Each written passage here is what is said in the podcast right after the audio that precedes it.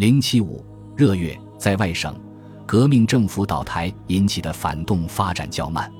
当革命的司法权集中于巴黎时，特别法庭并未完全消失。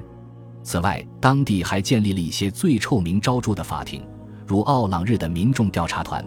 他的规章以木月二十二日法令为范本，在六月到八月间共处死了三百三十二人。他和其他法庭在热月九日之后的五六周内继续运转，并下达了很多死刑判决。但不久，新的特派员便前往各省监督撤销恐怖体制事宜。根据八月二十四日的法令，看守委员会削减为每区一个，数千名外省恐怖分子被清理出公共机关。不久以后，被其监禁的囚犯陆续被释放，很多获释的囚犯及其亲戚朋友。如今掌握了改组后的群众协会和市政委员会的权利，立即开始囚禁从前迫害他们的人。例如，到九月的第一周，奥朗日民众调查团的成员就已经站到了被告席上。在整个秋天，巴黎反对前恐怖分子的浪潮日益凸显，外省对这一迹象的领悟也足够迅速。十二月初，一个被囚禁于布雷斯特的马拉号军舰上的英国人写道。水手们突然之间不再高呼“山岳派万岁”和“雅各宾派万岁”了。船舱里的伙计告诉他，这些口号现在被禁止了，人们要喊“山岳派见鬼去吧”和“打倒雅各宾派”。不过，无论是在首都还是在外省，反动的最终象征性信号并不是雅各宾俱乐部被封闭，而是外省超级恐怖分子卡里埃的命运。十一月二十三日，卡里埃被送上革命法庭。他一直坚称自己在南特只是服从国民工会的命令，因此整个国民工会乃至其主席的领导都是有罪的。但这些辩词无济于事。十二月十六日，他被判处死刑，并被送上断头台。他的辩词也许很公正，他当然不应对归咎于他的一切暴行负责。在牺牲卡里埃之后，国民工会便树立了一个不祥的样板。在卡里埃服刑前一周，罗伯斯庇尔于1793年10月从断头台边拯救的71名吉伦特派同情者，已完全恢复了国民工会代表的资格。政治转向已经完成，但吉伦特派的回归和清除最臭名昭著的恐怖分子，并未预示着克制和共建的回归。1795年远非和解的一年，反而成为复仇的一年。所有这些事态看来都深得人心。警察的报告表明，巴黎人普遍赞同关闭雅各宾俱乐部和处决卡里埃。1794年下半年，首都的不满情绪主要集中在经济方面。9月7日，当雅各宾运动开始出现短暂的复兴时，国民工会将最高限价令延长一年，以表明他将继续实行经济管制。但是，在夏季的危机中，纸券再次加速贬值。从八月到十二月，价值从票面值的百分之三十四跌为百分之二十二。因此，虽然罗伯斯庇尔之后的巴黎公社于八月九日放弃严厉的工资管制，这一措施曾让巴黎转而反对那个暴君，确定了一个更加慷慨的工资率。但要求提高工资的骚动在整个秋天从未停息过。政府的军需工厂率先发难，不过国民工会并未让步，反而在一月关闭了这些工厂。更为严重的是商品的匮乏，即使有商品供应，价格也远高于最高限价令许可的水平。十月的一份警察报告写道：“市场上的所有东西售价都在最高限价令之上。”更让人吃惊的是，人们都说这项法令没有强制性。无限制的贸易自由是根治其弊病的唯一良方。当然，国民工会的议员们始终持这种观点，他们只是在群众的压力下才接受最高限价令。但最高限价令在颁布后的一年中发挥了效力，这也是他们前所未有的不情愿承认的事实。当听说民众对限价令的支持也在减退时，他们再次根据自己的信念行事。他们认为。价格管制使本已很严重的稀缺局面继续恶化，加剧了他们本想抑制的囤积行为。唯有一个自由的市场能够恢复充足的供应，更不要说重新激活对外贸易了。外贸在经济管制之下已陷入衰退，于是他们责成当局就这一事务起草报告。结果十二月初的报告建议取消最高限价令。十二月二十四日，这个建议被采纳。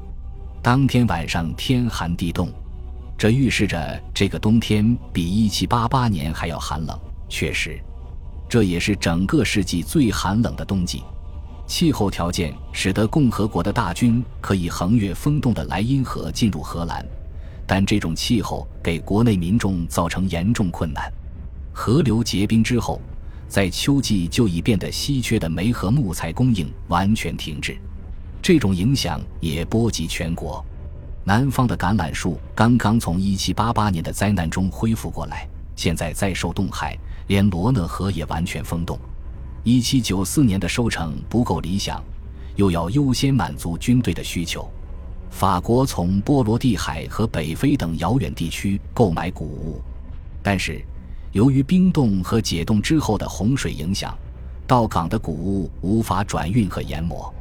一些城市，包括里昂和巴黎，试图以大米为补充食粮，但经常缺少足够的燃料煮熟大米，因此到了春季。面包变成配给供应，地方政府因为面包价格补贴而背上了沉重的债务。在危机最严重的1795年2月到3月，巴黎人每天尚能得到一磅面包，而在外省，食物配给要少得多，供应也很不正常。最高限价令废除了，其他商品的价格也一路飙升。从十二月到次年四月，巴黎的肉价上涨百分之三百。黄油价格上涨的幅度超过一倍。一七九五年一月，街头出现冻死的饥民，另一些饥寒交迫之人选择提前结束生命。巴黎和鲁昂、勒阿弗尔等北方城市的自杀率显著上升。由于取消价格管制，政府自己也不得不为大笔采购支付高昂的市场价格，因为战争行动需要大量物资，税款入库进展迟缓。因为政治动荡，使得相关政府机构陷于瘫痪，而欠收又削减了农民的收入，支付给农民的东西只有纸券。为了偿付国家债务，唯一的办法是印制更多的纸券。到1795年5月，纸券流通量比一年前增长了近一倍。这时，纸券的价值跌至票面值的百分之八。在这种背景下，巴黎继续着反雅各宾派的斗争。弗雷龙麾下的纨绔子弟控制了剧院，当剧院上演他们不喜欢的节目时，他们就齐声高呼新的战斗口号：“人民再觉醒来！”破坏演出。他们还试图淹没马赛曲的歌声，称那只是雅各宾派的圣歌。戴红帽的人受到攻击，自由树被砍倒，恐怖时期的墙上标语被涂掉。一七九五年的前几周出现了持续的反马拉崇拜运动。一七九三至一七九四年曾大量制作的这位人民之友的石膏胸像，如今已遭到系统的追查和粉碎。人们想尽办法拆除国民工会大厅外的马拉纪念碑，右派的报刊则呼吁将他的遗骨从先贤祠中迁出。无套酷汉运动的余党十分仇视这类攻击圣徒的行为，因为尊奉这个圣徒的人员不止付费的雅各宾会员。在巴黎的某些区，群众协会纷纷表示抗议。这些区大多位于东部街区，仍受恐怖时期的老兵的支配。他们的努力得到一份新报纸的支持，这就是此前一直默默无闻的极端民主派、前封建法学家巴贝夫出版的《人民保民官》。一月底，他号召举行新的人民起义，实行仍被搁置的1793年宪法中的所有民主制度。这个重整旗鼓的口号带来的效果适得其反。一周后，警察进行密集搜捕，巴贝夫最后被逮捕。国民工会下令关闭群众俱乐部。一月八日，在马拉的遗骨仅在先贤祠安放了五个月之后，国民工会就对纨绔子弟的攻势让步，下令将马拉从先贤祠中迁出。国民工会宣布。任何人死后十年方可进入先贤祠，因为这个借口，共和二年的很多其他殉道者的遗骨亦被拒绝。截至此时，反动浪潮已强大到让国民工会不能再佯装抵挡的程度。十二月和次年一月，针对流亡者的法律开始放松，水手、手工工人和工匠在满足某些附带条件的前提下可以回国。四月十一日，被宣布为非法的联邦主义者也被允许返回。与此同时，一个专门的委员会建立，负责调查两个革命委员会的前成员所遭受的指控。三月二日的报告对这些被控者非常不利。巴雷尔、比约和科洛被软禁在家中等候受审，同样受指控的瓦迪尔则已藏匿起来。一周之后发生的事件，也许可以突出地表明他们对共和二年的雅各宾体制的反动发展到何种程度。教堂重新开放。供群众进行宗教活动，在最后一次短暂的遵循雅各宾主义路线期间，一七九四年九月十八日，国民工会最终宣布放弃宣誓派教会，从而将一七九零年以来大革命的路线引向了一个合乎逻辑的结局。他颁布法令，声称共和国不再为任何宗教崇拜支付费用和工资，但这并不是说他曾在相当长的时间里支付过。这也意味着国家不再认可最高主宰，这种崇拜与罗伯斯庇尔的联系太紧密了。但这一措施意味着放弃大革命自己创建的建制教会，教会与国家正式分离，这在法国尚属首次。在某些人看来，这一法令是向废除基督教运动的回归。外省的一些地方也确实再度爆发迫害抗拒派教士的事件。但大多数人的理解是正确的，这是在转移依然忠实于教会之人对共和国的敌意。这样一来，1795年2月21日的法令便水到渠成了。这条法令宣布，任何宗教都可以按其意愿自由进行宗教活动。法令的语气有点勉强，引言中还有很多诋毁教士和迷信的言辞。宗教被确认为私人事务。地方当局不得给予任何形式的认可或支持，宗教信仰的任何外在表现形式，如僧侣的服饰、礼仪和教堂的钟，仍然被严格禁止。信徒应购买或租赁宗教活动场所，并向自己的教士或神父付费。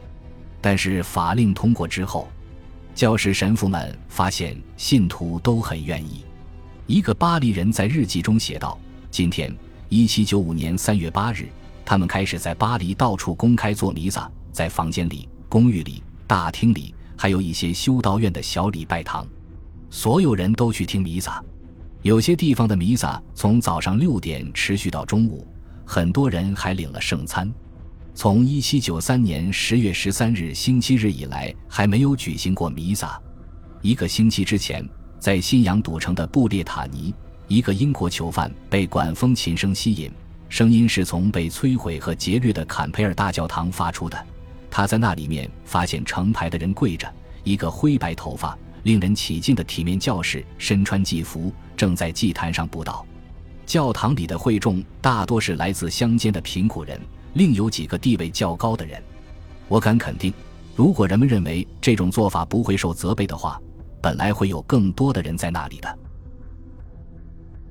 恭喜你又听完三集，欢迎点赞、留言、关注主播，主页有更多精彩内容。